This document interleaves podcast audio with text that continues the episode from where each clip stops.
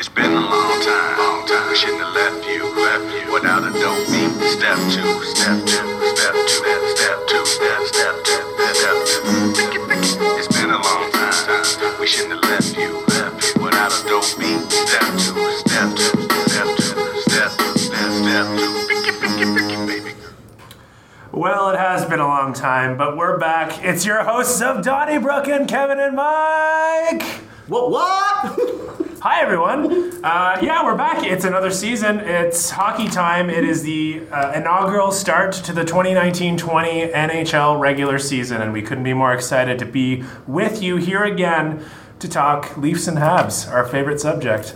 What else is there to discuss, really? Uh, nothing. Nothing, nothing is important besides hockey. Trump, impeachment, the environment. Who cares? It's yeah, I mean, season. yeah, those things are, I guess, are important, but uh, let's, let's talk hockey. Yeah, let's talk. Let's talk some good stuff. Yeah, The fun stuff. Exactly, exactly.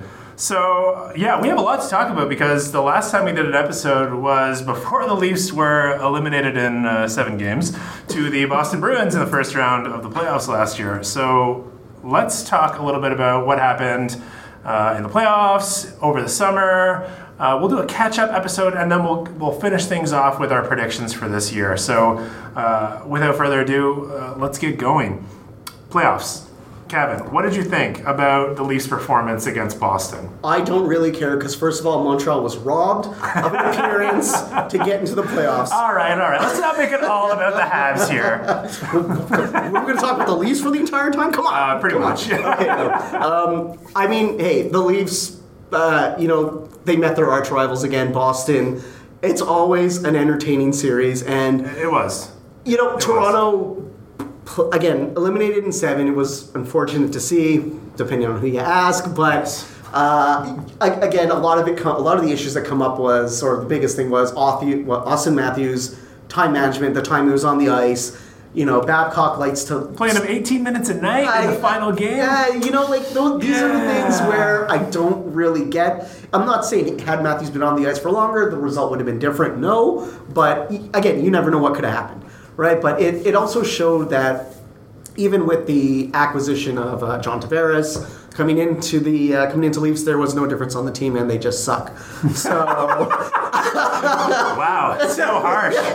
I'm, I'm just kidding. I'm just kidding. No, no, no. I, I, um, I wouldn't go that far, but I, I would say that they were uh, they were lacking in a couple of different areas. Uh, one, their penalty kill was absolutely atrocious. They had no answer for that top line, and few teams do, honestly. Yeah. Pastrnak, Bergeron, and uh, what's his name, Ratface, uh, Marchand. uh, no teams can really compete with that. That line is, in my opinion, the best line in hockey. They are exceptionally talented.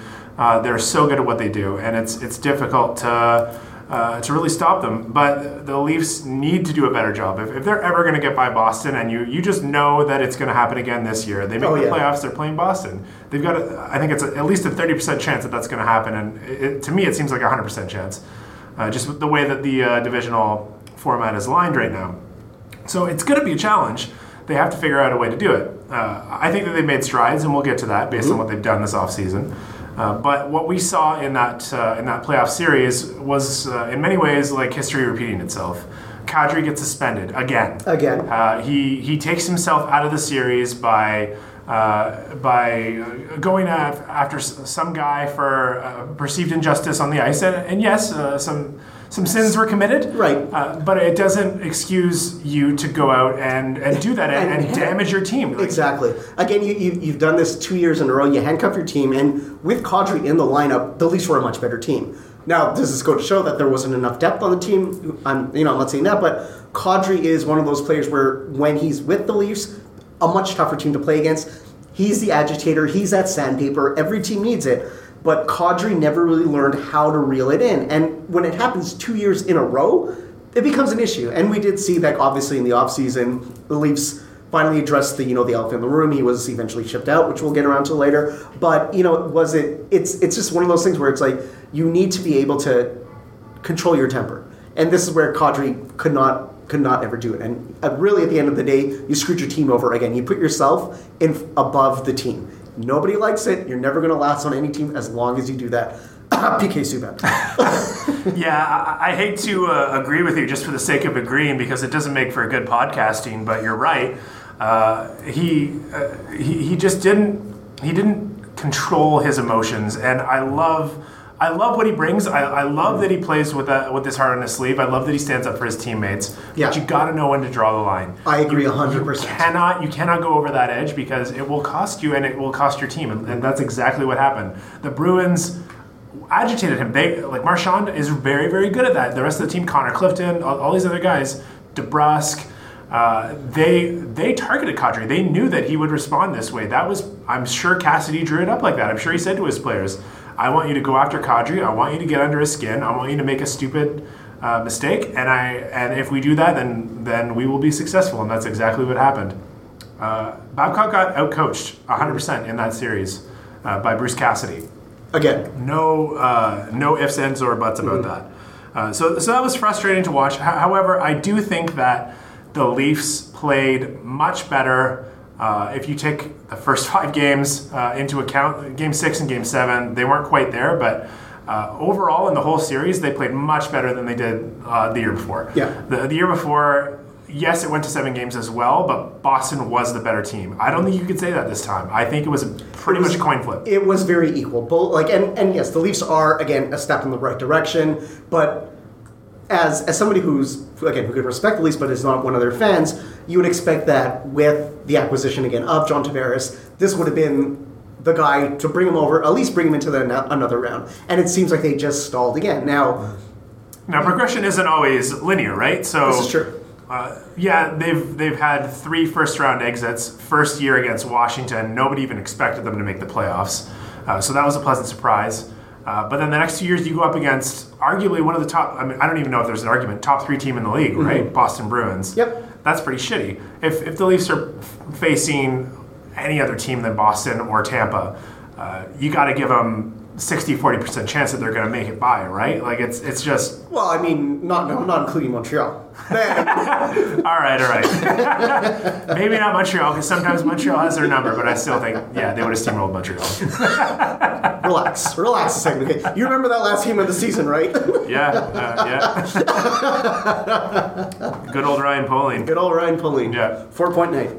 Not bad, yeah. He hit him with Matthews, uh, Hey, four points, There you uh, go. basically, right? there you go. Yeah. All right. So yeah, at least didn't make it to the second round, but uh, we'll see what happens this year. As always, uh, with with both teams, I think the Leafs and the Habs are on the way up. So uh, excited to see what they do. In terms of the rest of the playoffs, I kind of didn't care at that point once the Leafs were gone. Uh, yeah, I was watching, but my heart wasn't in it. You know, I- I as a fan of a team, uh, it's difficult to watch. Uh, you still like to see it because hey, hockey is hockey and hockey's great. Uh, you love to see people do amazing things and, and rise to the top of their sport. Uh, and I was happy for St. Louis. St. Louis, of course, ends up winning it over Boston, which is uh, also extra good. That Uh, that must have been very satisfying for It was. to see the fa- the the look on the Boston players' faces after losing, especially. I, I can't. Was it Marchand who was crying? I can't. There was- I think there were some There was tears a there. few tears Yeah, of some yeah. players, and Which kind of surprised me because a lot of those guys won in 2011. Yeah. Not, not everybody, like the younger guys weren't there, but uh, the, the old guards certainly, the Charas and Bergerons, and I'm I'm pretty sure Marchand was there. Marchand was there. Yeah. Yeah. Uh, but of course, like, yeah, you're so competitive. You're a, a world class athlete. You want to win every time. Absolutely. And they came within inches Yeah. Mm-hmm. of winning. Goes to game 7 Uh, they just fall a little bit short. Yeah. Binnington and the Blues, Ryan O'Reilly, Oh, yeah. huge. Yeah. Uh, fantastic series. I, I I love the the underdog Mm-hmm. St. Louis going from worst last place in the league to winning it all. Yeah. Incredible story. Uh, like you can't you can't even make that up. That's it. Just seems so unlikely that that were to happen, and a lot of people think that it's not going to happen again. To see something like that. Uh, and, and they're probably right. The, the, it's the odds of that happening were incredibly low of, of them even making the playoffs, and then to win it all after that is, Yeah, is absolutely. awesome. And it's the first cup for St. Louis too, Yeah. which is uh, which is great. And it's also great because hey, uh, it puts even more pressure on the Leafs to win uh, because now uh, they're one of the few teams that uh, hasn't won it since uh, you know 1967, 68, which everybody knows. So, uh, moving on uh, before I wallow in uh, more self pity about the the Leafs losing streak. Can, can I remind you that I, I've seen Montreal win two cups in my lifetime? That's great. I'm so happy for you. Thanks. Yeah, no sarcasm there at all. none, none received. Yeah. Um, I, I can only hope that you don't have to wait 50 plus years, plus 1993, to see the next one. Um, so, Mike Babcock, let's talk about him. Uh, I, I think he almost got fired. If, if you read some of the accounts that have come out over the summer and even recently, um, bless his heart, Dave Feschuk, who has, has been one of the most notorious uh, beat writers for the Leafs, uh, published a story the other day about how uh, there was uh, talks of firing him at uh, the season-ending meetings between Shanahan and Dubas, and one of them wanted him gone. The other one said, "No, we need to give him one more chance." Really? I don't know. Did, did, did he go into uh, who wanted him gone and who wanted to stay, or was that not, not revealed? I I I would have to reread the the article because I'm not 100 percent sure, but from what I saw, and, and I have no idea how close he is to the team, who, who his sources are. He could have been making this up because it's journalism, and who knows? Was Like, it an maybe he just E5? wants- An E6? Yeah, exactly. uh, it, it, it could be an Eklund E5. There you go. Um, but in any case, he wrote it. He published the story, so uh, he you would you would think based on journalistic integrity that he's got a source, a, a valid source.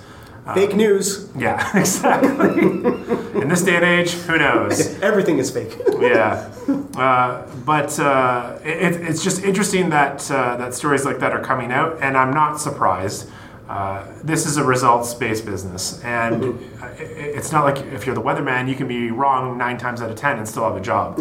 If you miss the playoffs nine times out of ten, or if you make the playoffs but lose in the first round nine times out of ten, you're going to get fired uh, because people want to win. And if you have the talent that the Leafs have, you're expected to win or at least get to the next round. Uh, there's no excuses. I think this is he is on his last season. If, if he can't provide at least At uh, least an incremental growth. You know, I, with the team that they currently have, I would think Easter Conference Final is not hard for them to get to. No, it, it really shouldn't be. The, the problem is that they've got Boston and Tampa, two juggernauts within their own division. Mm-hmm. That's their path to the cup. It's, it's not fair, but that's the reality. And yeah, you got to get by those two teams if you want to win. Uh, they have to do that. I, I think if they lose to Boston or Tampa in the first round, Babcock's gone. I think he knows it. Uh, they've got a great coach in the AHL, Sheldon Keefe, waiting in the wings. Uh, I, I would expect that he would be the one that would be called up if, if that were to happen. Uh, and he, for, for all accounts, is a very progressive coach. Uh, he's very good at getting a lot of effort out of uh, young players, uh, veteran players, uh, both, and uh, already has a rapport with almost half the team based on the fact that they've all gone through the Marlies system. S- So that would be an obvious choice. Uh, I, hope it doesn't get to that because if it does, it means that yet another year has been wasted and we've we haven't uh, made any strides. Uh, but uh, it's such a frustrating thing because it really comes down to luck in many cases. You get to the playoffs, yeah, you're a good team. You make the playoffs, you should be a good team, and the Leafs are. The Habs are too. I expect both of them should be right there. I, I think the Habs will make it.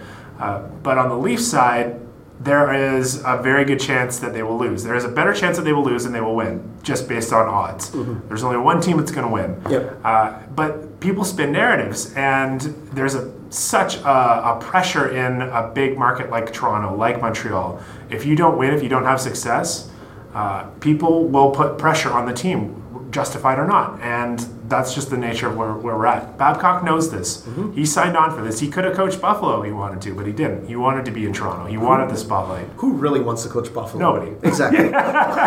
I'm sure Ralph Krueger is like, uh, I guess I'll take the job. You better pay me a lot of money. Krueger is interesting, man. I don't know if you know his story. He was a soccer coach. He was coaching soccer in What? Europe for the last couple of years. Yeah. This guy is like a renaissance man. Like he's a he's an interesting guy. Totally interesting guy. I wonder if he's going to be um, lobbying to have that no kicking motion for a goal being reversed here. You never know, right? Who knows? But I'm sure he's going to bring some interesting ideas to that team. I, I, I am uh, I'm going to be paying attention to what Buffalo does this year. Stop playing with your hands.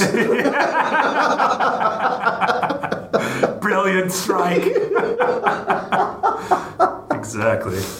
Uh, all right. So speaking of coaching being on the hot seat, another barometer of that is when a team fires or lets go of its assistant coaches, and that's exactly what the Leafs did over the summer. Uh, so uh, one of their assistant coaches, DJ Smith, is now the head coach of the Ottawa Senators, who the Leafs played last night. Uh, today is uh, October third for those listening uh, in the future at some point, 2019. Uh, so yeah, DJ Smith is gone. Uh, the other assistant coach that they had, Jim Hiller, who uh, was Babcock's right hand man in Detroit as well, power play specialist. Uh, they let go of him as well, and they brought in uh, Paul McFarland from the Panthers, who was their power play guy. You know, just speaking of the Leafs power play, I was watching the game last night, and I got to say, like, the talent that Leafs have right now, watching those guys move the puck around is a thing of beauty. It looks really It good. Looks nice. It, it does look already. I saw improvements over what they were doing last year. Yeah. Like the whole the whole game, uh, they were doing things that I didn't see them do last year. Last year, they seemed to be relying a lot on those big stretch passes Yeah. and like. Like yeah, it looks awesome if you connect tape to tape across like two different lines or two different zones, uh, but it fails more often than it works. Yeah. And it's it's a risky play. Like you, you shoot it up the the puck up the middle of the ice, somebody's going to intercept it, go down the other way, Yeah. get a break. They didn't do that. I don't. I didn't. I don't know if I saw that once this game. They were making a lot of short, crisp, tape to tape passes, uh, easy, organized, attack the zone. Uh, very, very different structure. So you you could tell that they were trying out different things, uh, and I loved it. Power play as well, loved it. They have um, so they switched Matthews and Marner uh, opposite sides. So now they're they're on their like uh, dominant hand. So if they, they can get one timers now, they're they're practicing that. They were never doing that before. They were just taking wristers. They, they're both obviously great wrist shots, yep. yep. but you want to have more than one tool in your arsenal. Yeah. Uh, so they, they did that, and then now they've got Tavares in front, uh, like net front presence, where he's naturally been all Mm-hmm. his career when he was with the Islanders, uh, and he scored goals. He scores goals from there. It, it's a great position to be in. It's working. It looks good. It looks really good. yeah, It looked really good. I, I think, like you saw, Marner's Marner to Matthews that pass. oh, uh, yeah. thing of beauty, man. Uh, those guys are going to light it up this year. It's going to be fun to watch. So I, I think they made the right move. They, they also brought in Dave Hakstol, uh, who used to be the head coach of the Flyers. Uh, I think he was a little bit uh, maligned uh, uh, in, in looking at what uh, Flyers fans have said about him uh, online. Uh, a lot of people weren't too happy with what he did there. So uh, color me a little bit of a spect- uh, skeptic with him, but we'll see what he brings. Uh, I think he's going to be focused more on the PK this year. So Yeah, defense and, PK. and again, some some coaches need a little bit more time being an assistant to really fine tune certain things. So it's like I get if you were a head coach and you weren't ready for the role, all the all the power to you. But he's not a head coach, so to take to, to you got to really take it with a grain of salt when you're reading these criticisms. Again, now he's only focusing on one aspect or one side of the game, something that he's probably really good at. Yeah. So play your strengths, right? Yeah, that's exactly it. Maybe he That's was in over his head in Philly. First, first NHL full time coaching job for him. So Right, now exactly. you can you don't have all the pressure. You can let Babcock take the heat. Yeah. Focus on uh, what you what you think you're good at, and Yeah. uh, and, and I think he's got he's obviously got more talent to play with in Toronto than he did with that Philly team. for sure. Uh, so I, th- I think it's a good move for them. I And you- like it, and it puts more pressure on Babcock to succeed because Yeah. he's got two really good, capable assistant coaches, and then he's got a, a great coach in the AHL as well. Mm-hmm. So just like how you want competition for all your spots, you get a bunch of guys uh, that play for those third, fourth line spots, bottom pairing Ds. Mm-hmm. Uh, it, it just it makes everybody better, right? Rising tide lifts all boats. So that's a lot of talk about the Leafs. Uh, why don't we shift gears a little bit and talk about how the Habs finished two points behind the Leafs? That's right. Just two points behind the Leafs. When you think about that in the grand scheme of things, two points. It's kind of hard to believe. I, I feel like they played at, at such different paces throughout the year, but but the Leafs really did slow down in the second half, and the Habs had a pretty strong finish to the year. They were right there. They they they just missed. It- it's a The- game of inches in the end of the grand scheme of things, right? And, and it really came down to I think they were eliminated in the second to last game in the season after uh, Columbus had won one of their Yeah. games, and it was just like, ah. but And then when you see Columbus shell shock Tampa, you wonder if like could have Montreal have done the same thing? Maybe Yeah. they go on a Cinderella run. I- exactly, exactly. Although I will say Columbus was really running on a high. I really think that they took it to a next level. I don't think Tampa was at all expecting them to be as good as they were. No. I, I really think Tampa underplayed them or did not respect them as Yeah. a team. I personally think so. And Torts came out of nowhere with his players. Stack team, uh, the GM of Columbus, who pretty much went, Linen, yeah. went all in. Like I respect this I, guy. I respect that a lot. Yeah, Yeah. like I I don't think that was a typical eighth seed team. Mm-hmm. Uh, when you look at how loaded uh, up that lineup was, like getting obviously having Panarin and Bobrovsky uh, there, like you knew they were going to leave, but uh, he took a chance anyway, and he, and he he supported them bringing in Matt Duchene. He brought in Dzingel. Uh, he basically got like half the Ottawa Senators. pretty much, which is surprising because Ottawa's just you know, Yeah. a dumpster fire. Yeah, exactly. But, Although you know- now you know now they're rebuilding properly, and we'll, we'll see. It's always Melnyk has the final say, so you never really know what's going to happen. But Mm-hmm. anyway, uh, yeah, Columbus looked like a good, uh, a, a very good team, and they uh, they turned up uh, they turned up uh, Tampa in, in ways that I don't think anybody expected. That sweep, I don't think anybody expected that sweep. And just even the players, the 10 players just looked shocked Yeah. that they were out. You know, Yeah. I mean, every single game they were manhandled. And that made me feel better about the Leafs losing because, yeah, the Leafs lost in the first round, but guess what? Tampa and Pittsburgh, way worse. At least we didn't get swept. Exactly, exactly. You, you, you got to look at everything on, you know, the glass is half full. Yeah, you guys didn't get off, swept. guys. Exactly. so you guys eventually lost to the, you know, the runners up of the of, of the cup in the pa- in, in the year. So you know, hey, Not bad. not a bad thing. But you know, as a Habs fan, it was tough to watch. But you know, it was one of those things where it's like, you know, the team wasn't expected to do anything in the past year. Um, they they surprised everybody. They surprised myself you know, bring the whole drafting with Kotkaniemi, bringing in Domi, trading out Pacioretty, trading out Galchenyuk. Everybody was up in arms, more so with the Galchenyuk deal than with the Pacioretty one. It looked like a bad deal at the time, but since then, I mean, Domi had a great year, right? Phenomenally? Galchenyuk didn't. He Yeah. got hurt, but uh, Hurt again, Yeah. traded again for another time now in Pittsburgh. So you know, you start seeing these these trends of certain players, and Pacioretty's by no slouch. You know, he's doing great in Vegas. Happy for the guy, but you look at what Montreal got back in return with Tomas Tatar setting a oh, career year. such a good trade for you Nick. Suzuki. I mean, Yeah. Tatar is the throw in, and then he puts up, what, like 60, 65 points last year? Exactly, and it's like like that's a great throw-in. Yeah. You know, and we got a, and there was also a draft pick included, I believe, as well. So I mean, second rounder or something Yeah. like? So you know, Bergevin has bad. Bergevin's done some good things right now. You know, he's pulled off some really good trades recently. Uh, you know, we'll get into more of their signings a little bit later on, but it also begs the question: Is Bergevin on the hot seat now? I think he bought himself some goodwill last year. Like that, that went a long way. He, he did. Now Montreal's one of those teams where they've had a really bad year. You know, they finished with seventy some odd points. A few, I can't, I can't remember how long ago this was. Missed the playoffs. The following year, top first in the Atlantic, hundred and something points in. The following year, they followed up with like eighty something points. They shit the bed. Again, don't make the playoffs. The following year, again, hundred something points first. They make the playoffs. Although, all, again, no success, but it was one of those things. And then again, last year, although it wasn't a as much of a drop off. Really, they should have made the made the playoffs if the structure was top 16 teams in the league make it. Montreal should have been there, and you, it, it always irks me to see the standings at year end. Oh, yeah, see- Colorado gets in with 90 points I- or whatever in the e- West. Exactly, exactly. Hey, uh, we have 96 and we're missing. Yeah, you know, it's it- probably going to be the same thing this year. In the East, if you look at like Oh, the top eight teams are so stacked. Florida got way better too, so they're going to be competing with Montreal for that spot. Oh, yeah. 98 points is probably going to be the like eighth eighth seed, which Yeah. is insane. It's it's crazy. It Yeah. is crazy. So, but it's great for competition. I love It it. It's just making such exciting hockey. But you, we're now kind of look at well, is Bergevin is are the moves that he's made like how much time really has bought him? If the team if they make the playoffs and they make a little bit of noise, I think he'll be safe. But if but I also kind of look at it in a certain way. Well, you know who he's drafted, who's coming up the last few years. But prospects are prospects. They're they're not proven. They haven't done anything. Sure, they can be doing well in in whatever league they're currently playing in. You know, we see a lot of a lot of players. And I'll throw out a couple names.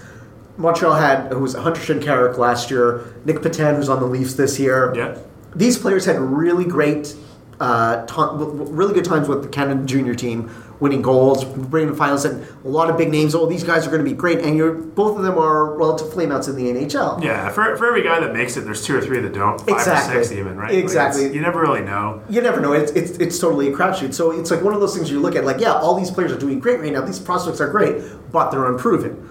But until those guys either make it or don't make it, Bergevin seems to have done a good job. So, but really, is is the time coming for him? You know, I like what Claude Julien has done over the past two years with the team. Last year was his first full year with the team, and we really saw the team take strides in the right direction. So Julien is going to still working his system. The Habs farm team with Joel Bouchard now, they're starting. They're starting to structure their the team this year is just stacked with talent. I know there's a lot of fringe NHL players on the team right now that, but it's great to have this kind of depth on your team.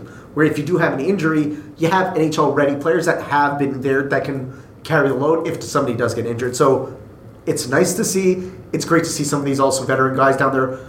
You know, not not your Carl Karl Alzners, which you know, I'll get in. Like, you know, I, I actually kind of feel bad for the guy, to be honest. He came into this offseason, he lost a bunch of weight, he slimmed down because he understands that it's a much faster game, and you can tell this guy really wants to play in the NHL. Yeah, he's he's hungry. He wants to get back there. Yeah, and you know, I, I, I don't think he had like you know uh, a bad a bad preseason or whatever. He looked okay out there, but obviously Montreal's like, well, we have better defense than that we'd rather play. But really, I, I really would love to see Montreal trade him because I, I he's just a nice guy. He's he's taking everything with a grain. Like you know, Does Ottawa need a defenseman? I feel like he'd be perfect for that. I, I, I think like Winnipeg or Edmonton, guy, yeah. Winnipeg Yeah, or Edmonton Winnipeg, sure. could, could use some defensemen, but it's like Yeah. you know, retain some salary, trade him, do something, give the guy a chance to play in the NHL game because I really think he can be a capable defender. He just doesn't fit on the Leafs. Um, sorry, not the Leafs, on the Habs depth chart right now. Wouldn't fit on the Leafs either. We've already got Cody Cece, okay? Is he your Karl Alzner? I hope I hope not. I hope he's uh, I hope he proves to be better than what everybody says about him and, and what he's done on Ottawa. I, I really think this is a tangent. I, we're, we're getting into something else, but uh, hey, it's hockey related. It's Yeah. never a tangent. it wasn't planned though. It isn't part of our schedule, Kevin. We gotta stick to it. There's a process. You gotta trust the process. the hell with the process. No, man. It's uh, Cece was uh, was thrown to the wolves in Ottawa. They, they played him in top pairing minutes. Uh, he got destroyed, just absolutely destroyed. Uh, he's got talent. I've seen him play. He, he can do he can do good things on the ice, but I think you need to play him where he should be. Where he should be in which is probably third pairing, if we're being honest. Yeah. Uh, that's not where he's at even right now. They, they got him paired with Rielly. Uh, hopefully they can. I know it's Wait, are you serious? they got him paired with Rielly, so he's basically he's he's this year's Ron, Ron Hainsey, Hainsey. or uh, Nikita Zaitsev. It's, it's the same sort of thing. Who he was traded for. Yeah, exactly. And, Okay. and we'll get into that too. But uh, it's it, it'll be interesting to see what he does Uh, in the preseason. Watching some of those games, uh, there were some things he did that I liked, some things he did that were atrocious, and I think that's what people tend to fixate on. It's, it's the bad things, right? Oh yeah. It happens. it happens with every defender. Nobody remembers the good things you do. They only remember the bad. Yeah. Human nature, right? Yeah, it is. Yeah. Uh, Yeah. So going back to Bergeron, though, there's one other thing that I, I wanted to touch on, and it's uh, it's the offer sheet that they Mm-hmm. made to uh, Sebastian Aho, which was accepted. The only one that was accepted this year. Everybody was talking about offer sheets. I know. And how like Marner was going to get one, Brayden Point was going to get one. Laine was going to Yeah, get all one. these players, and it actually ends up being the Habs that uh, table the one uh, that ends up getting accepted. Yeah. Interesting. Uh, what do you think about this? Y- You know, I read an interesting tweet today, and I'll get to that back in a second. But everybody was kind of shitting on Bergevin, saying your offer for Aho was way too low. It should have been higher, eight point five four five or whatever the hell it was. You know, Bergevin was hedging on, hey, we're we have cash just like Toronto does. You know, we can offer a bu- majority of the money in signing Got a bonuses. ton of salary cap space, that's for sure. A lot of salary cap space, but just so in cash on hand to pay out a signing bonus, like eighty percent or whatever salary is paid in the first two years. Yeah. Then the rest of the cap it, and he figured, hey, Carolina won't be able to match this because I guess Bergevin had some kind of inkling or knowing that the owner of Carolina had spent a whole bunch of money on some other business venture or some other side of it. Figured he was strapped for cash. Didn't end up happening. That's an interesting, interesting perspective. If it pays off, I, I like that he's doing his homework and digging into that Yeah. stuff. Uh, I, I think maybe if the, the criticism of that move is he he paid him market value and he got what he deserved. And maybe if he went to 10, 5, 11, like gave him a bully offer and just blew him out of the water. D- Wait, wait, does he look like Dubas? I mean, Yeah. come on, come on, let- let's, Yeah. let's let's let's take All right, take your shots, get your shots Oh, no, in no, now. We'll get into the Toronto side a little bit later, but Yeah. There, the, the tweet that I was referring to, I saw today, and they talked about like that. Okay, Bergevin went in; his offer was still at eight point four five or eight point sorry five four. Um, you look at players. Patrik Laine signed two years, six point seven five million. Kyle Connor at seven point one million. Um, A lot of these are bridge deals, so let's keep that in mind. Yeah. A lot of these players signed for three-year contracts, two-year deals. true. Uh, Brayden Point Yep. signed six, six point seven five. So you have Chuck seven million, I believe. Yeah, Tkachuk seven million was the next one. So you have all these players that signed for market value, and and Bergevin came in a little bit higher, eight point five four, which like it was for a five year deal, if I'm not mistaken. And and again, in five years, yeah, maybe if he had done a three year deal, maybe they would have said, okay, no, we won't do it. But to me, that for Aho, that was market value, and this is what. Bergevin was doing. He's not going to mortgage. the- Not, Bergevin saying, "I don't want to mortgage the future. You don't want to have too much money tied up into one or too many players, Toronto, but uh, it, it will come back to haunt you. So I, I understand it, but I also think it was it was I thought it was a pretty fair deal. I didn't like I I was glad they didn't go like 9.5, 10.5. Yeah. Because I mean I love Aho, but like I would think to pay that for a Panarin, for a Mitch Marner, for you know like then I, I just don't see Aho as elite level as these guys. I find him just a little peg below. He's he's close. I, I, I would tend to agree. I think he's young enough that he could get there, but I haven't seen that level of dynamicism that you see with a Marner, Yeah. or uh, or like a Rantanen or one of those guys, right? He, Like he reminds you a little bit of like an Anders Lee type of play. You know what I mean? Like a little. He's better than Lee, but yeah, He's I know what you mean. You know what I'm talking about? And maybe it's because I don't watch enough Carolina games. So apologies to any Carolina fans that might be listening to this podcast. I'd be sh- I'd be shocked if there's even one of you out there. You should be. it's the greatest podcast on earth. Uh, but- but- so ap- apologies in advance, but uh, I, I honestly haven't seen enough of Aho's play. I, I just see him when he's playing the Leafs or Habs or watching the odd game here and there highlights. Uh, but I, I don't I don't see that that same level that you see from these top end guys, like the, the creative flashiness. I, I honestly, obviously, he's a good player. He puts up point a game in the league. You got to be a good player. Uh, but I think you're right. I think he's just a, a little bit below, peg below the elite level guys. players, yeah. So I, yeah, you're right. I, he signed a fair market deal. Mm-hmm. Uh, uh, Mitch Marner. So we may as well talk about this because it's a good segue. uh, Mitch Marner did not sign a fair deal. He signed above market for uh, for what he uh, for what he sh- should have gotten, in, in my opinion, and I think in almost anybody else's opinion. Uh, he signs a six-year deal, which is great because hey, at least we've got him locked down for long term. It's not a three-year deal where we got to worry about this bullshit again in, Mm-hmm. in three years. Deal with his agent again in three years. Uh, we Is can his, forget agent, about it. is his agent his father? Or. No, no, No? his Okay. agent is Darren Ferris, Okay. uh, but he, he made some rather incendiary remarks over the last year, uh, and just a lot of comments that I think rubbed the fan base the wrong way, and rightly so. He he was saying things like, "Oh, like my client deserves, you know, like Auston Matthews money. Like he should be paid like Matthews. I don't care about other comparables in the league. I don't care. It's it's Matthews." Yeah. And in the end, uh, Dubas basically listened to him. He said, Caved "Yeah. I, I want this guy on my team. I don't want this to drag out. I'm going to give you 10.893 million dollars a year for six years. Yeah. How's that? Well, yeah, that sounds pretty good to me uh, because that's a a million and a half, a million, almost two million dollars more than anybody else has ever signed in in terms of a winger. Uh, Nikita Kucherov, who won the scoring title last year with 128 points. Uh, is paid $9.5 million a year. Yep. Why does Marner deserve more than that? Exactly, and and if you're going to start using, well, it's a tax situation. It's this. Uh, Fuck then that. go, then go play in Tampa. Yeah. Go let them sign you. Bye. Yeah, and, you and, know, and he even brought that up. So his agent brought that up. He said well, Marner received two offer sheets this year, and he did not sign them. Uh, he Um, didn't want to play anywhere else but Toronto. well, I'd be like, well, why didn't you sign them? Yeah. we'll take our draft picks. Thank you very much. Have a good life with the Yeah. team, with the players you give. If you have Tavares, if you have Matthews, you have Nylander. I, I mean, I'm not saying Marner's expendable. I mean, out of those three, let Mar- let let Nylander walk. But you know what I mean? Yeah, it- like it's it's it's honestly just uh, from a Leafs fan perspective, it's just frustrating because you you see every other team be able to get their star players to take hometown discounts. Yes. and for whatever reason. Uh, Dubas wasn't able to make it happen Mm-hmm. with uh, with his star players here, and I don't know what happens behind closed doors. I don't know what they're talking about, how the negotiations are going. But from an outsider's perspective, it looks like Dubas got, got hosed. Mm-hmm. I, don't, I don't think there's any way around that. There's there's no other way to perceive this. Uh, Matthews signs a five-year deal for 11 point north of 11.5 million. Uh, Marner, uh, 10.893. Uh, even Nylander at 6.9 is uh, looking like like that's I think that's a fair contract, but a lot of people think it's over uh, overpriced, over market. Uh, meanwhile, you look at any other team in the league right now; they're getting all their star players signed to these sweetheart three-year bridge deals for fair market or maybe a little bit below fair market. So why can't Toronto do the same thing? Is it because Toronto is such a gigantic market? I think that's garbage. I, I think so too. I agree 100. percent Yeah, No, I, I honestly think it comes down to to Dubas, Shanahan, and whoever else is involved in these negotiations.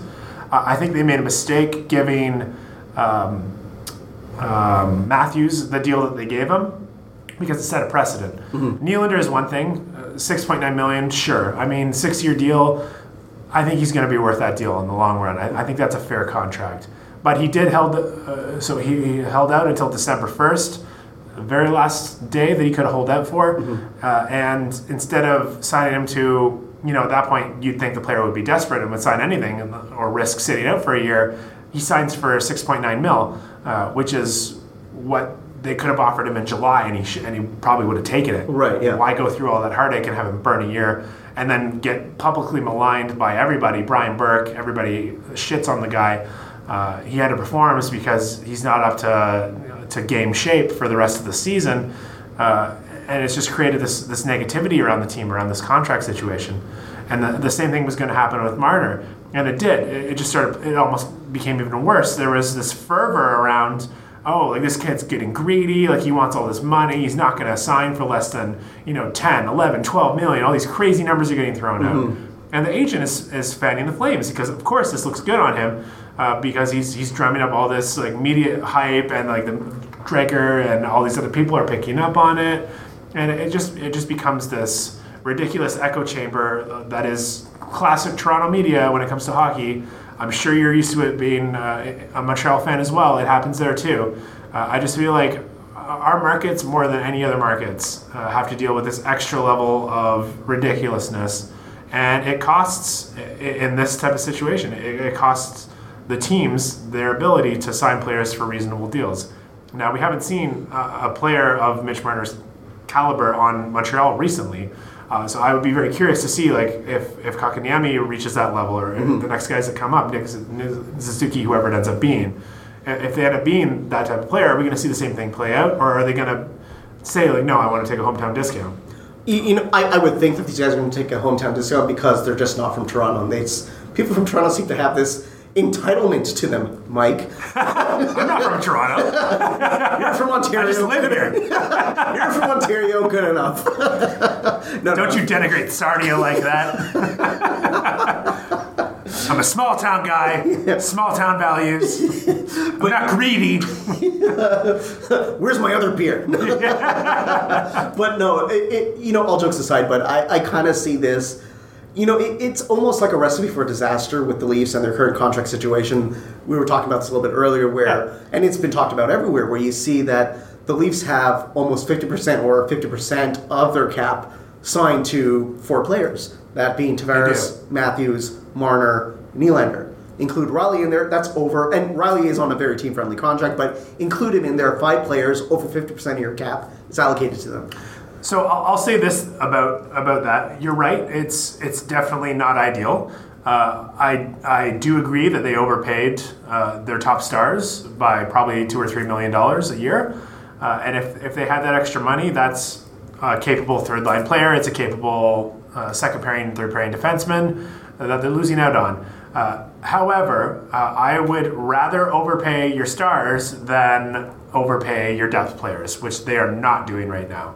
They are very, very efficient with the rest of their contracts. If you look up and down their lineup, uh, they're paying guys on the third line two or three million or less. Some of these guys, like your Trevor Moores, uh, your um, Ilya Mikheyev, who they just brought in, Yep. uh, they're paying those guys like nine hundred twenty-five thousand a year.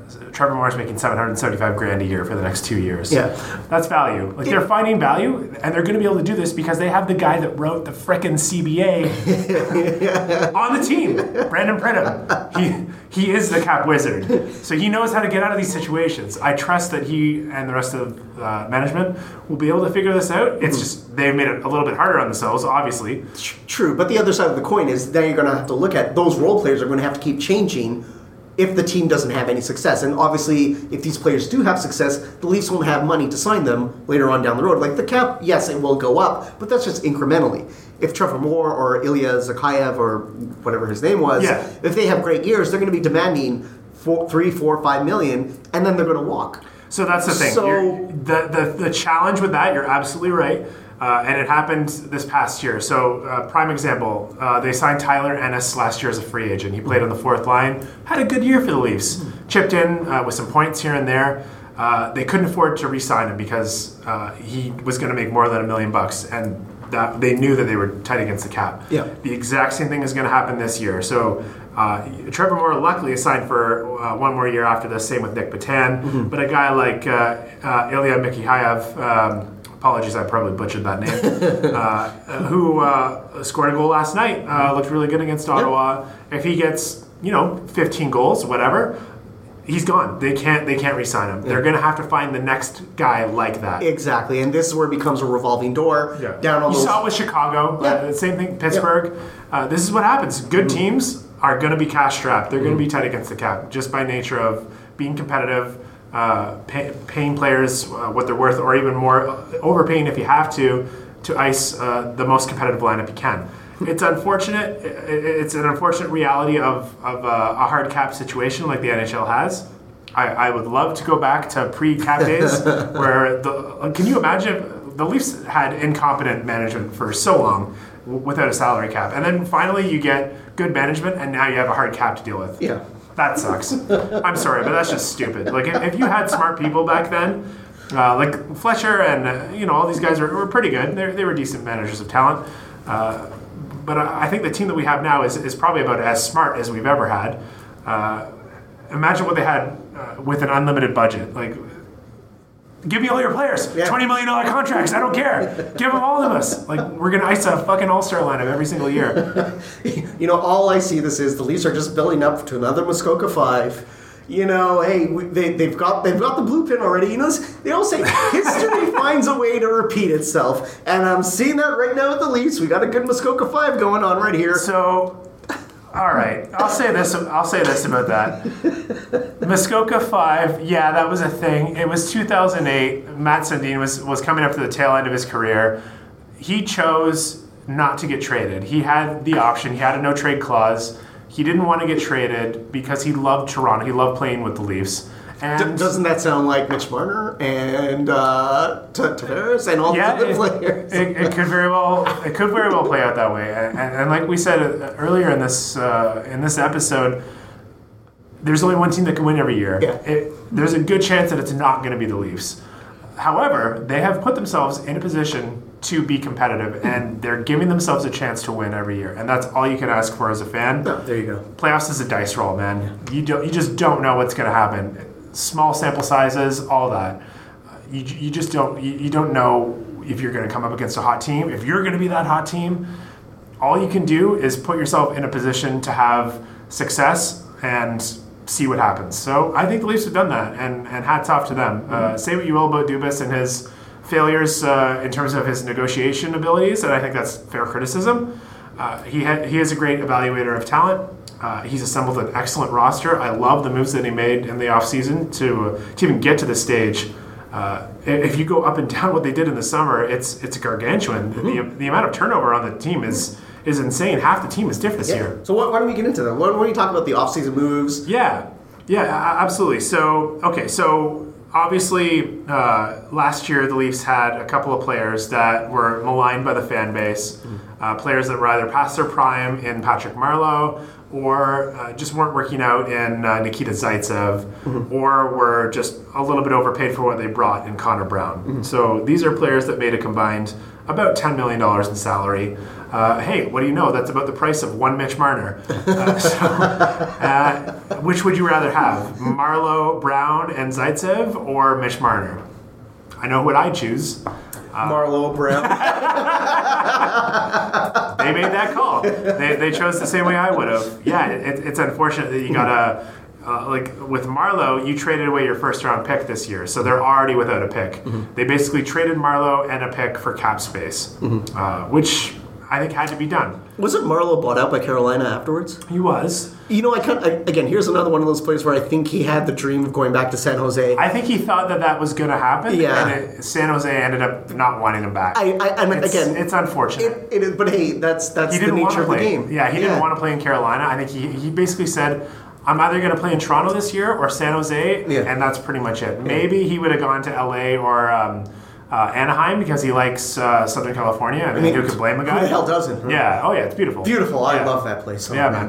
Uh, but uh, at the same time, I I think he didn't want to be anywhere else. He didn't want to uproot his family Yeah. another time. So they've gone back there. He's practicing in, in San Jose right now. Like he he was practicing with the team, or at least um, In the uh, offseason. In the off season Yeah. with with some of those guys, and he's waiting to see if a team is going to step up and offer him a contract. You know, it might He hasn't officially retired. Right. Yeah. He- it's, it's just the same with like Justin Williams and some Yep. of these other guys. Taking a leave of absence. Yeah. Yeah, like a lot of these players, like Byfuglien, is a bit of a shock because I think he's still considered like he's a so, solid player. Mm-hmm. Uh, he could he could uh, step right into the lineup and, and be a driving force still.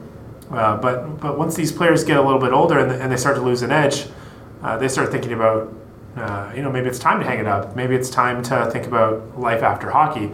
Uh, and I think that's where Marleau's at. He, he's, he's at a crossroads uh, because he is uh, obviously he was a fantastic leader for for Matthews for Marner. He, he was a, a, great role model for those guys. Team dad. Exactly. You Yeah, like yeah. a perfect guy to have around. Yeah. But you don't want to play pay a guy like that six million a year Exactly. if he's not going to put up 50, 60 points. Yeah. And he wasn't he wasn't producing like that. And he also wasn't great defensively at the end. Oh, yeah, no. Like, No, no, exactly. So Hey- he, he wasn't bringing the value that Yeah, I, I, you know, I do recall. I remember when Marleau did sign in after it was a three-year contract. In my mind, I'm like, this contract is one year too long, and it, it, it turned out to be one year too long. But again, I understand it's one of those guys where it's like, hey, you're a veteran, you've done so much, you play more than a role that's just putting up points. It's to kind of usher in the next generation. But again, at Yeah. 6.25 million or whatever he was making, it begins to become a burden on the team. So exactly. but- So uh, it was it was an unnecessary uh, cost of doing business. Uh, I, I think he wouldn't have come to Toronto if he didn't get that extra third year. I think San Jose offered him the two year deal, and Yeah. other teams did too.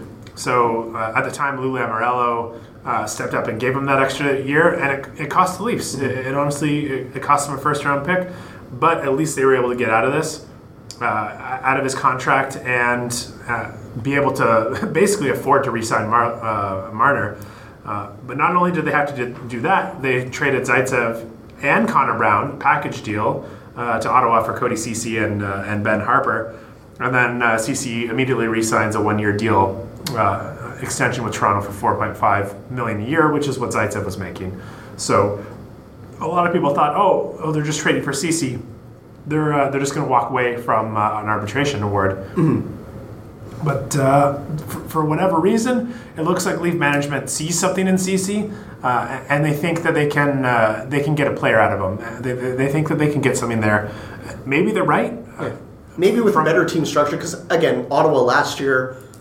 Tire fire. Exactly. Nobody was getting like everybody's going to get exposed on a bad team. Right? Yeah. It doesn't matter who you are, you will get exposed. So For sure. Yeah. So I think they're right. I, I think they, they will be able to to get more out of him than Ottawa did. Certainly, he's not a perfect player. Uh, he's definitely very flawed. Uh, if you look at almost any advanced uh, metrics, analytics, stats, they're all going to say Cece is, is one of the worst defenders in the league uh, based on past performance. Hopefully, uh, hopefully he improves this year and uh, will at least be able to play him in the top six without worrying about having a, a huge anchor there. Uh, we'll see. I'm still skeptical. I, I don't think that uh, that he is uh, going to work out long term, but I hope that he can at least uh, in, increase his ability over what he did last year. So we'll, we'll see how that plays out. Uh, other moves that Leafs made, obviously, um, one of the bigger deals was uh, trading Kadri to Colorado uh, for Tyson Barrie and, and, Alex Kerfoot. Uh, very interesting trade. So, obviously, we, we, we talked about this and, and Kadri's antics in the playoffs and how that might have played a role in, in this deal.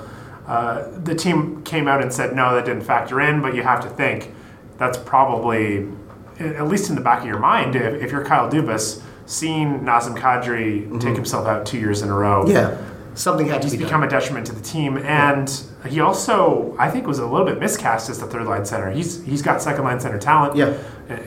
On some teams, he might even be a first line caliber player. He's a guy that can score 30 goals a year. And maybe on Ottawa. Exactly. Ottawa, Detroit. That's what I was thinking. Ottawa, Detroit, LA. There you go. First line. He's a center. first line center. There you go. Uh, but on most teams, second line, no problem. Second line. Yeah. He, no, he's a quality second line center. The Leafs, after bringing in Tavares, that's uh, Carolina has scored. Just for those of you uh, listening in at home, we're, we're- we've got this, we've got the Montreal uh, Carolina game uh, on the background game. here. Yeah. Uh, I love hockey. I'm gonna try not to get distracted. So So do I. yeah. so yeah, Ka- Kadri, uh, I I think he made his bed. Uh, he will succeed in Colorado. They needed scoring depth.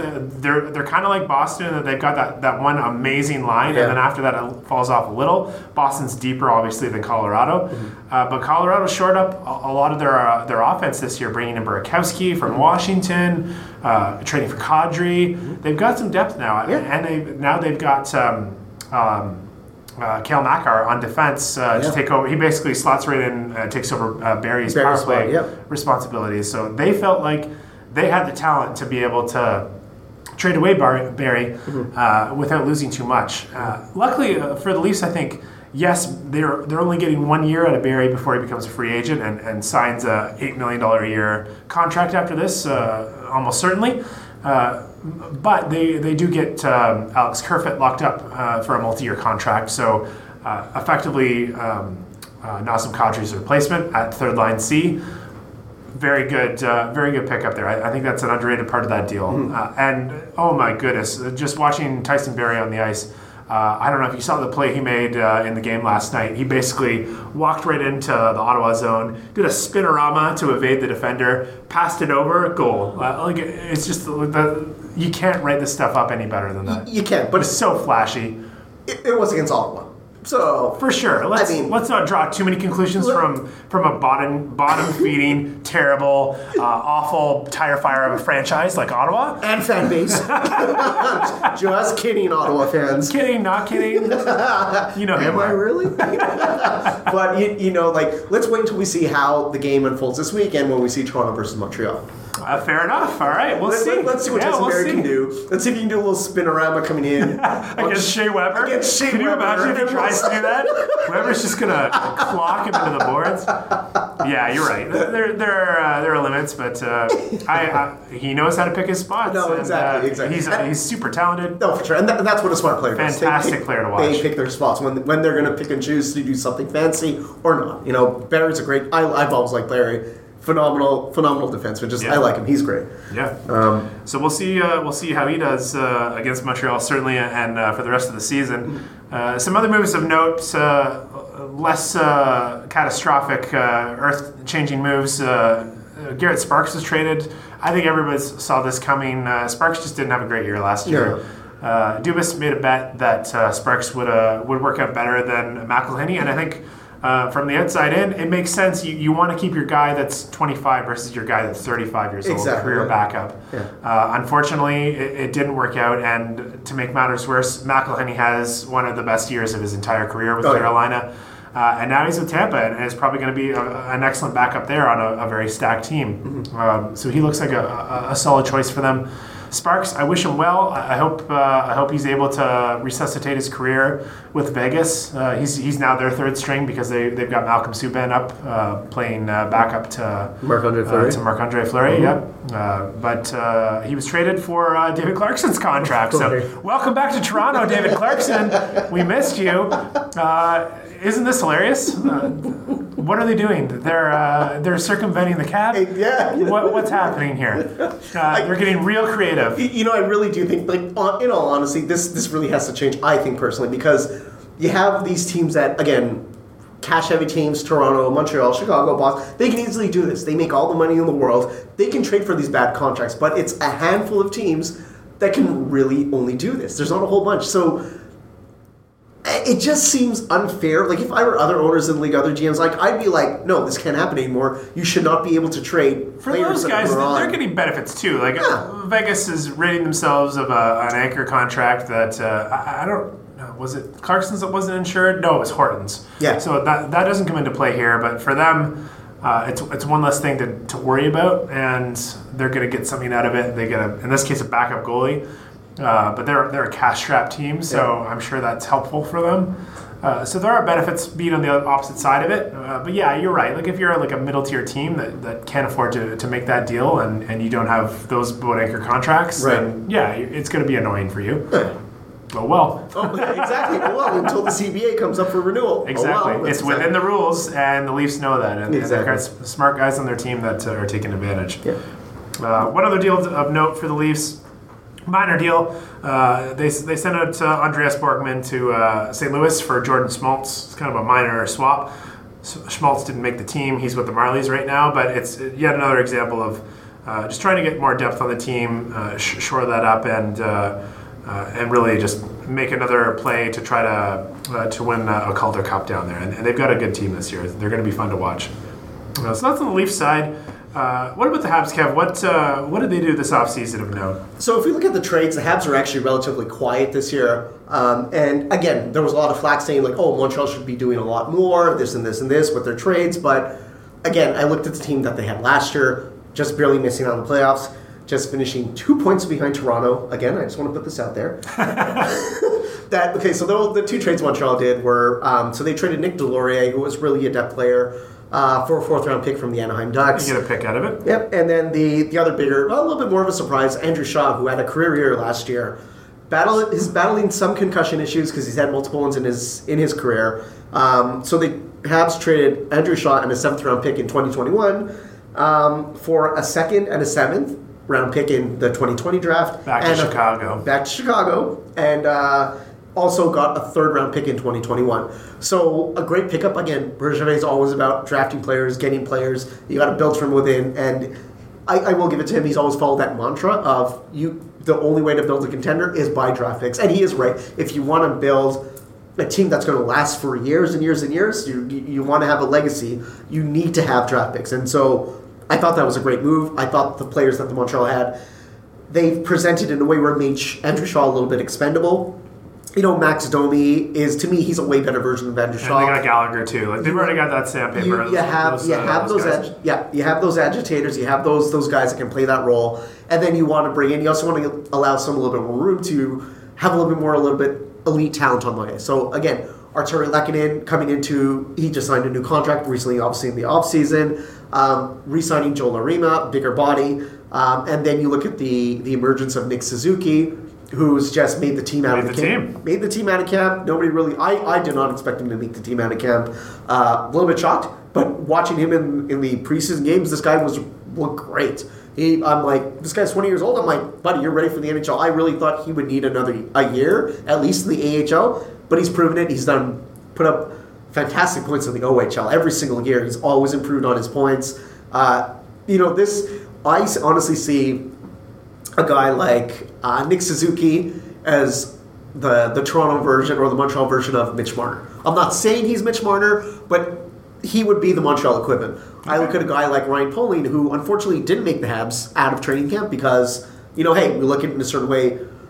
Bergevin was smart in terms of he was the last cut from the team. We kind of see where Bergevin didn't want to lose any of his other players that weren't waiver exempt, and it was the right thing to do. He played again. He played only two games due to a concussion in the uh, from uh, who's the guy from Ottawa that's just pretty much throwing his weight around. Oh, uh, Sabourin or I don't know if it was Sabourin, it was somebody else, Bor- but Borowiecki or uh, it wasn't Boria. Maybe it may have been uh, Sabourin. Sabourin was the guy that caved in uh, Domi, right? Uh, yeah, he Yeah. was. He was. Yeah, yeah. I Just started throwing punches at Domi, and I'm just like, it, it kind of reminded me a little bit of, of Domi and uh, Ek, was it Ekblad? or Ekblad, yeah, yeah. Although that was a little bit different because they were both. it wasn't just hey talking punch punch punch. Yeah. They're both going at it. The gloves were dropped. There was a little bit of hesitation, and then punch something thrown. So Sam Sabourin or whatever the hell this guy is. He had that issue with Matthews too in one of the Yeah, preseason yeah, games, the- right? the check the check the, the you? check the name Yeah. thing. Did, did He scored against Toronto last he, night he, too. He did. He Got did. But, but came out. There was an interesting quote that came out that oh, guys like Matthews need to respect the league. Like they're they're not respect. And I'm just like, buddy, I. I, I like, okay. Again, as the Habs fan, looking at what Matthews did, I saw nothing wrong. Because to me, I saw it as a- funny. It, it was really funny. Because even Matthews, he was laughing. I think he kind of saw it as a, a chuckle thing. I don't. I, maybe if Sabarin Sabourin took it off as, oh, that's being disrespectful. Well, then, buddy, you need to relax a bit. Yeah. You know, I, I get it. You're fighting for a spot in the league. You want to be on the team. But it, it, it was one of those things where it's like maybe Matthews has never seen you play before. It's your first year, and so he wants to know who you are. So it's like it's like, buddy, take it easy, you know, like For sure. I, I think it was more uh, like uh, Borowiecki had a quote. I think it was coming from him more. Like I Oh. think he was offended on behalf of his teammate. Like, oh, you can't be doing that. Like it's not respectful. And, sure, buddy. Like whatever. Let's let's let's be honest. You and Sabourin are goons. yeah, You're goons, and on exactly. almost any other team in the league, you wouldn't have a job. Yeah, right you- now you would be because the league the league has evolved past. Uh, playing uh, just pure bruisers. It's it's not that league anymore. Yeah. It's a skill league now. It's a fast league, and you, you guys don't fit that mold. It's unfortunate that you don't have a job anymore, but uh, you're just not the same type of player. And if you're listening to this podcast, please don't beat the shit out of me. If you see me in the streets, uh, just just know that uh, I respect you as a human being. Okay. We're all humans. that's, where, that's where the respect comes in. After that, no, nothing else. Nothing else. So uh, okay, let's let's talk free agent signings because there was a whole bunch uh, this year. Uh, the, the Leafs are basically on a spending spree when it came to shoring up their depth players. Uh, they literally shored them up by buying uh, Nick Shore. Uh, that's a little pun there for the little name pun. they also got well, Pontus Aberg, obviously Jason Spezza to, to try to fill that four four C spot. You know, just, just after Spezza thing, you know, there was a whole controversy of not allowing Spezza to play against the Ottawa Senators. Just like, Yeah, I, I feel like they should have at least given that game. I, I get it if he's not if he's not as good as other players in the lineup. Right. Yes, it makes sense to sit him. I and I respect that you're not just automatically giving the spot to the veteran. Yeah. and you're playing a younger guy. Yeah. But at the same time, dude, like the guy, the guy grew up in Ottawa. Like that was his team. He's never, and he's from Toronto. He's never had Yeah. that chance. Yeah. Now, like this would be that chance. yeah. I mean, I mean, he will get another one, but being the first game, it's one of those things. Yeah, And again, it's kind of special, right? So It is. It is. And It's a and bit of a dick move on Babcock's part to, It is. to sit him. Yeah. what can you do? just another reason why he's on the hot seat. Yeah. I honestly like th- this does rub uh, veterans the, the wrong way, or even players in general. I'm sure like people are paying attention to this. Well, stuff. absolutely, yeah. It's a story. I I don't think it needs to be that big of a story, No, but it's it's no. definitely a story that people are talking about. So take it for what you will. Uh, all things considered, Spezza has uh, been told that he will be playing in the next game. So so, so, so they are going to play him. We'll, we'll see what he can come up with. Uh, but yeah, he was just one of many players that the Leafs signed. So you got Nick Shore, Aberg, Spezza, uh, Kevin Gravel, Kenny Agostino, Matt Read was signed recently to an AHL contract. They had him on a, on a tryout. Uh, they brought in some players from Europe. Uh, obviously, uh, uh, Ilya Mikheyev, uh, who scored the goal last night against Ottawa, and then T, uh, Teemu uh, Kivihalme, who, who was brought over from the Swedish league. So lots of lots of depth to shore up the, the bottom lines of the team, and also mostly on the Marlies, and even in some cases, even shoring up the Growlers out in Newfoundland. So the Leafs are doing a good job at stocking the cupboards with, with some of these veterans. Uh, a lot of these guys that uh, didn't make the team are, I would consider, like decent NHL players. Like Kenny Agostino, he played for the Habs, right? Yeah, like he played did. a little bit for the Habs. Uh, One of those fringe players, right? Yeah, like yeah, he's a fringe NHL, AHLer, right? So- Yeah, like he's, he's right there. Like a lot, of people call these guys like quad A players. Like it's it, you're you're almost too good for the AHL, maybe not quite good enough for the NHL. Those tweeners that are uh, just right there. Like they're, they're good depth to have. What do they call the guys that are not that are not good enough for the AHL and just not good at hockey? Me? You and me, man. There you go. That's right. That's why we're on a podcast and not on uh, not on the ice. Please don't make me cry anymore. yeah. Uh, uh, on the Habs side, so Habs made some signings too. Um, Yeah. uh, Kev, you want to talk about that? Yeah, obviously, the I mean, Habs brought in um, guys like Riley Barber, uh, Nick Yep. Cousins. Again, great depth players. I like again what they bring to the team. A lot of speed, a lot of intensity. Riley Barber obviously signed to the AHL. Nick Cousins makes the team. Great, op- great preseason. Uh, what I was really, what I did really like to see, what Montreal did was they really kind of firmed up the spots where they were lacking last year, and this is why I, again, I was very happy with the moves Bergevin, Bergevin did this year. They didn't need to retool a lot of the team. Now, you can look back to it last year when Montreal had Antti Niemi as their backup. They bet on him. He had a great year. The previous year, they betted on it. They bet on him to have another great year, and he just shit the bed completely. Could you say that Montreal missed out on the playoffs because of Antti Niemi? Probably. You know, like When it comes down to that, like It- two two or four points, right? Exactly. So it came down to where Montreal did not have a reliable backup, and this was a great move. I like it. They brought in Keith Kinkaid, um, two years ago in uh, New Jersey. Uh, I believe he hit uh, Kinkaid and who's their goalie right now? Gary Price. No, no. on, on New Jersey. Oh, uh, they got uh, Mackenzie Blackwood, and then they've got Cory Schneider. Cory Schneider, that's what I was thinking yeah. about. I think Cory Schneider got injured that year, and um, Keith Kinkaid kind of carried New Jersey. Yeah, he had a, he had a great year last uh, Uh, not last year, but the year before. Yeah, and then last year year- he struggled. struggled last year. So I think it's again. I, I think having Keith Kinkaid uh, is the perfect backup for Carey Price. He can easily play 20, 25 games, and I think he can win the majority of them with the team Montreal has. And the other side of it was Montreal brought in uh, Ben Chiarot to uh, pick up for what Karl Karl Alzner, Alzner was supposed to do, Right. which was playing on the second pairing uh, left side defenseman with Jeff Petry. Um, I love Chiarot in the preseason. I can't remember what, what the game was or who it was with. Uh, he came in and I, I, again, I like it. He came to protect Carey Price, dropped the glove, started roughing up. I can't remember who the player was or what the team was. I, I don't think it really merited him to do it, but it was nice to see the guy standing up, being like, you know, you can't come around our goalie. Great and perfect state home defense and big guy, six feet over six foot, two hundred something pounds, can and can still skate really well. So it was nice to see that Bergevin did the right things to fine-tune the team and to bring him really. It, it didn't require that. Oh, you need to go get Patrik Laine, although that would have been nice. Oh, you don't get Sebastian Aho, although that would have been nice. Yeah, he but tried, he tried. did try, but you know, I kind of begged, why didn't you offer sheet Laine? But anyways, you know, I just, I would just, it would just be so much great. Even the Toronto Montreal rivalry, Laine versus Matthews, Laine versus That- Matthews. that would have been fantastic. Oh, it would have been great. But I would have I would have enjoyed that. That's uh, that- that's definitely a missed opportunity. But Oh, totally. who knows? Uh, he only signs a two year deal. Maybe he's gone after this. Yeah, maybe. Doesn't Maybe. seem like he's super happy in uh, in Winnipeg right now. Yeah. Who knows what uh, what the future will hold? Yeah, let's see. And Um, if we look at departures from the Montreal Canadiens, really there weren't Yeah. a whole lot. Um, Jordie Benn left, signed with uh, hometown Vancouver. Right. Um, I love Jordie Benn. He had a great year last year, but I really don't expect him to be doing a- anything special in Vancouver. He's a depth guy. He is a depth guy. ultimately replaceable, Yeah. but uh, yeah, he, he had uh, he had some good time there for Oh, sure. I, yeah. I remember him uh, making some good defensive plays. Oh yeah, yeah. I mean, Again, he had a, he had a career year last year. Again, it's always funny seeing those players having career years in the year that the contract is up. Yeah. Right. And, and it kind of begs the question. Convenient. Yeah, exactly. Is this coincidence? Is that no? no I don't know. And uh, obviously, Antti Niemi leaving to go play in the KHL or Right. Swedish League or wherever the hell he is. But good riddance. Um, but I mean, those were probably the biggest names free agent departures. That's. Stanley Cup winner Antti Niemi. How many years ago was that? Yeah, and uh, yeah, on, on the Leafs side, uh, obviously a lot of turnover, but in terms of free agent departures, there was really only three.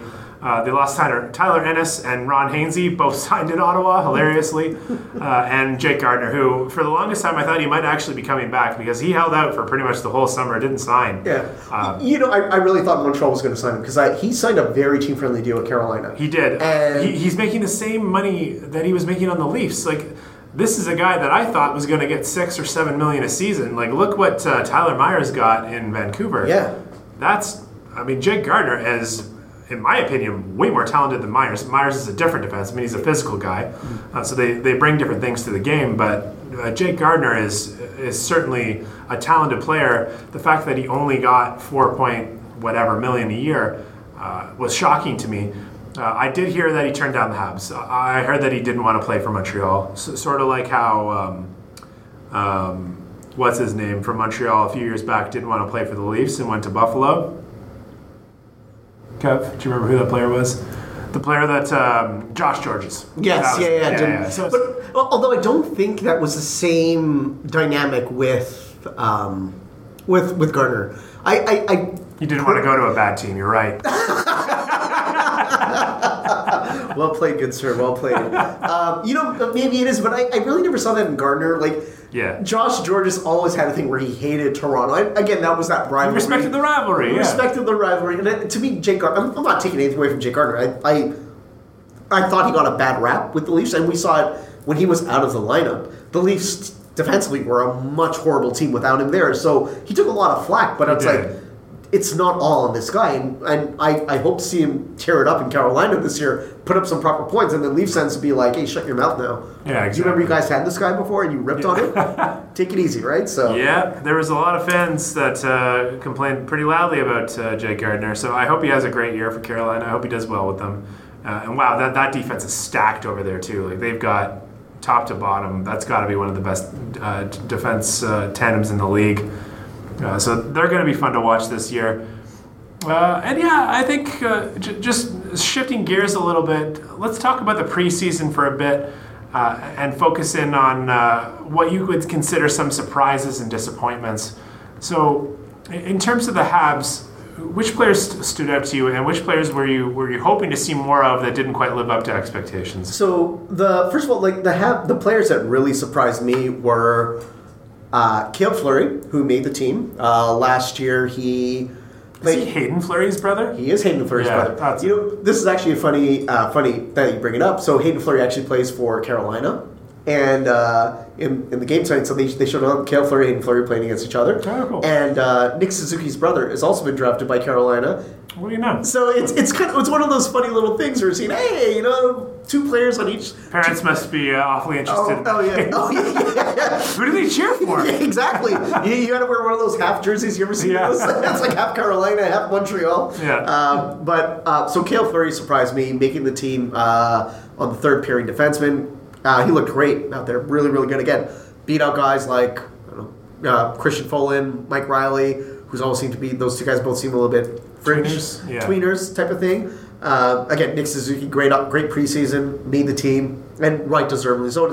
I would like to see him at least get that shot, playing maybe just under the 10 game mark, you know, and then kind of send him so you don't burn that first year of his contract. Yeah. Send him to the AHL and then call up, call back up Ryan Poehling, who's already burned the first year of his contract playing. I think, however, uh, actually, no, did he? No, he Did did, he? not. He only played in It's one game, Yeah. yeah. So, and then I would rather bring up Ryan Poehling to be Yeah. who's more physically ready for the NHL. yeah, he's, he's there. way right there. Um, He looked good Pri- last year, that's yeah. for sure, in that way, And yeah. uh, Cayden Primeau looked Yep. like, and this this guy looks to be Carey Price's you know replacement when he gets there. But in the preseason, this guy was on fire, and he is big and like lanky out there. Once he starts to fill up, this guy's going to be a wall. So it, it was great. Those were the, the nice highs that I saw. Um, my disappointments: Charles Hudon. Uh, Yeah, he's always been a guy that seems like like he he should have a better year than he's having, and I don't know, maybe he just can't put it all together. Or it, it seems like it, is it, the effort not there? Like the, what is the effort is there, and that's why I kind of again he's one of those guys where I think he would benefit more from uh, a trade just for a trade a change in scenery because uh, watching him in the off offseason uh, sorry in the preseason games the effort was there. It just looks like he's just trying too hard because he can feel the pressure on him. Uh, and again trade him. Get, get like let him let him restart somewhere else. I think that's the best thing for his development. Um, the other disappointment would be Jonathan Drouin who every year seems to be that he has it, he doesn't have it, he has it, he has all the potential in the world, but he just can't seem to put together no matter where he is. Yeah, He's still young. I mean, it's 24, 20, he's still a young player. yeah, yeah, he's not he's not done He's yet. not let's, done let's give yet. him another chance. Exactly, exactly. Maybe but he can he can have a nice rebound year this year. We'll Yeah. see what happens. Exactly. And, and but I, the rest of it, I mean, it's the team looks. I mean, they, they start off the preseason on fire, lost two games, then won the last one. So you know, it was. How many games did they lose to the Leafs? Listen, let's not talk about that. it's only the preseason, so who cares? We'll be watching on Saturday. when the real season actually starts, Yeah, there you go. So, uh, looking at the other side of the coin, uh, on the Leafs side, uh, I was very impressed with uh, with Rasmus Sandin, who, uh, in my opinion, is the best player named Rasmus in the league. uh, so, sorry, Mr. Dahlin and Mr. Ristolainen. Uh, we've got a player here. Uh, Sandin looks way, way mature beyond his years. He was making plays out there that like a ten year veteran makes. Uh, it, it's it's great to see that. Um, we were getting a guy like that uh, who was like so desperately needed. The defensive prospects was the one thing that Toronto's always lacked the last several years. And uh, and I think we finally found the answer in Sandin. I'm hoping that Liljegren is another answer, but it looks like he needs a little bit more time to develop. Uh, Sandin has all the tools though. Like he's he's good in his own zone. Uh, he's aggressive. He's physical when he needs to be. Uh, he knows when to pinch, when not to. He can make offensive plays great player to watch. So I, I think he might actually stick around. There's going to be some some challenge. Right now, Dermott is hurt. So when Dermott comes back from injury, they're going to have to juggle the lineup a little bit. Somebody's going to get cut. It, it might be Sandin. Uh, he is waiver eligible, so they could just send him down. How much does Dermott make though? Because now this brings up the whole cap situation, right? Like, So D- Dermott is, uh, I've, I've got Cap Friendly up right now, and Dermott is only making da, da, da, 863,000. So not much. and Sandin. Sandin is actually making a little bit more. Oh, is he? Okay, so that actually. 894, Okay, yeah. so well, there you go. Okay, so then Leafs will be okay. with that. Yeah, I, I think they would be fine uh, when he comes back. Uh, they might have to send uh, like Mar- Marincin or somebody is going to have to sit. I think uh, they're going to have to make a decision one way or the other. They've got Justin Holl up right now too, uh, but he's only making 675 grand, which is like less than league minimum uh, because they signed him last year. Uh, so they're going to have uh, some contract juggling to do, I think, when uh, when he comes back. But all things considered, Sandin's had a great preseason. He's looking good already. He looked good against Ottawa. Uh, the other guy that I thought played great in the preseason and has carried that play over to the regular season is uh, we've talked about him already. Uh, Russian star uh, uh, Ilya Mikheyev. Uh, so there was a there was a funny picture of him uh, when he first came over. Uh, it was like a selfie that him and Babcock and another guy took in front of a gas station by uh, by the Mastercard Center out in Etobicoke, and it just looked like Classy. the goofiest. Yeah, it just looked like the goofiest thing, like something you would do, just like with like I don't know your bro or something. Look, I'm in Canada. eh? but but honestly, like this this player has uh, has really impressed me. I, I love uh, I love his efforts. Uh, he makes smart plays. Uh, he had a great goal uh, against Ottawa last night. Very exciting player to watch. He's young, uh, and and I think one of the great stories about him was. So he's Russian. He has a translator. He wasn't expected to speak very good English. He hadn't really done any interviews. They had a scrum last night after he scored his first goal, and, and he did great. Like he was he was speaking, responding in English. Uh, he said one thing that bothered him about Canada was. Uh, why don't uh, Why don't you uh, drink soup here more? Uh, he was like complaining that people weren't drinking enough soup. I was like, this guy's so quirky. Like he's such a funny guy. It's amazing. because we have solid food. Yeah. Uh, so, I I think he's going to be a fun player to watch. I'm looking forward. Uh, He kind of reminds me a little bit of like Bryzgalov. You know, he was way out there, yeah, and I love these guys. yeah. They're just wacky. I love yeah, it. yeah. Like, the, the game needs more of that. Exactly, More yeah. Personality is never a bad thing, uh, unless you're Captain Underpants, and we'll get to that. uh, yeah. So uh, Leafs disappointments. Uh, Jason Spezza, I think, had an underwhelming preseason. Uh, whether it was because he thought that he was, you know, guaranteed a spot on the team, or what, he just didn't bring as much intensity as I was hoping. And maybe it's because he just doesn't have enough left in the tank anymore. Like he's getting older. He didn't look like a great player last year in Dallas. I don't know if he's good enough to like. Obviously, Babcock doesn't think he's good enough to consistently make the team. He sat him against Ottawa. Yeah. Um, but maybe, hey, that's what he needs is a kick in the pants to realize, Yeah, hey, maybe. it's not going to be a cakewalk here. Exactly. Right. And then the other guy I was a little bit disappointed in, and this is more just due to circumstances and injury luck, is uh, is Michael uh, Neuwirth. They brought him in on a PTO. I thought he might actually be more talented than uh, Hutchinson, and Yeah. he might be able to steal that backup spot. But he was he was even getting hurt in the preseason, and that's the biggest knock against him is he- he's injury injury trouble, yeah. and you just you can't take that chance. So they had to release him. Uh, so hopefully he uh, he finds his way and, and, and plays hockey somewhere else. But uh, it's not going to be with the Leafs this year. So, So speaking of Captain Underpants, yeah, so obviously uh, a big part of uh, big big part of the offseason was um, uh, which we just found out about was Matthews uh, coming up and uh, and doing uh, what in many uh, cases is a reprehensible thing. Yeah. Uh, he got really drunk. Uh, and uh, was accosting a female security guard in her car, just trying to fill out some paperwork, and was like trying to get into her car with his two buddies at two in the morning yeah, not a great look, man. No. uh, you just you don't do that.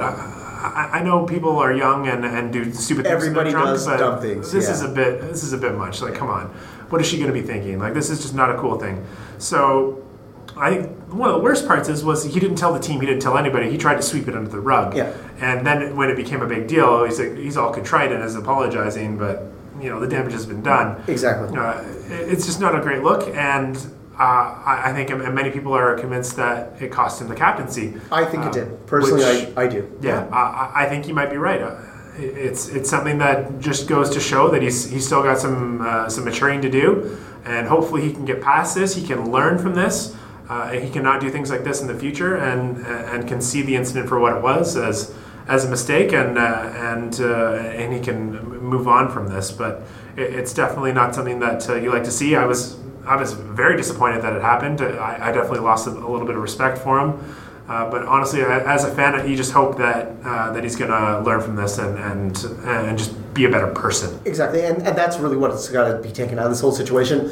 I mean, nothing bad happened, luckily. I'm not trying to justify what he did. Some people will say boys will be boys. You can't use that excuse anymore. I'm sorry. It's a different time everyone lives in. It's a much more prominent issue. You can't just try, again, it's a joke that went bad. I get it. they're just, you know, their whole reaction was, oh, we just want to see what she would do. You want to see what she would do? She would get, she would freak out. Yeah. That would be, like, it, it just, Like, put yourself in her shoes. Exactly. What are you, what are you going to think if you're Yeah. a woman alone in her car and three random dudes approach you Exactly. in the middle of the night? at 2 a.m. Not trying cool. to get into That's your car. That's yeah, not, that's, that's just not cool. not a cool thing. And even the whole situation with when she brought the situation to his dad, saying that, oh, look, your son did this, blah, blah, blah, you know, apologize, whatever it is. And his dad went out to say, oh, my son would never do this, yada, yada, yada. She showed him the video and dead silence. So admit you are wrong. I think that's probably the biggest thing. Yeah. Had there been an apology earlier, she charges probably wouldn't have been pressed.